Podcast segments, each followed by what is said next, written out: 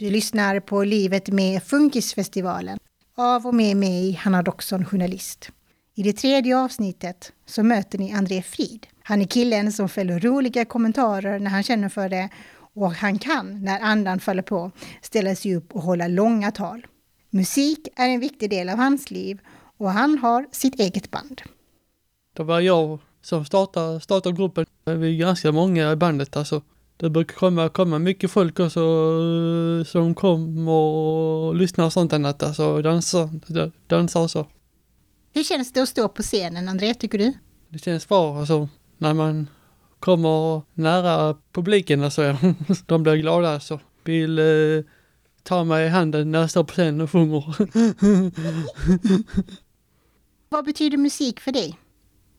Det betyder mycket, alltså. Musik är kärlek, alltså. Har du någon favoritartist? Lasse Stefans. Det är ett dansband som jag brukar lyssna, lyssna på.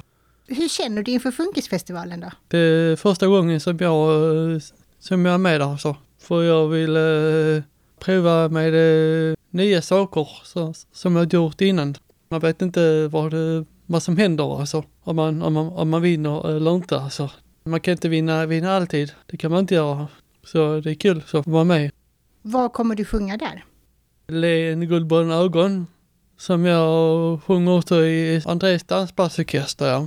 Men kommer bandet vara med då på scenen eller är det bara du? Det är bara jag själv. Det känns bra. Man behöver vara ensam ibland så. Mm.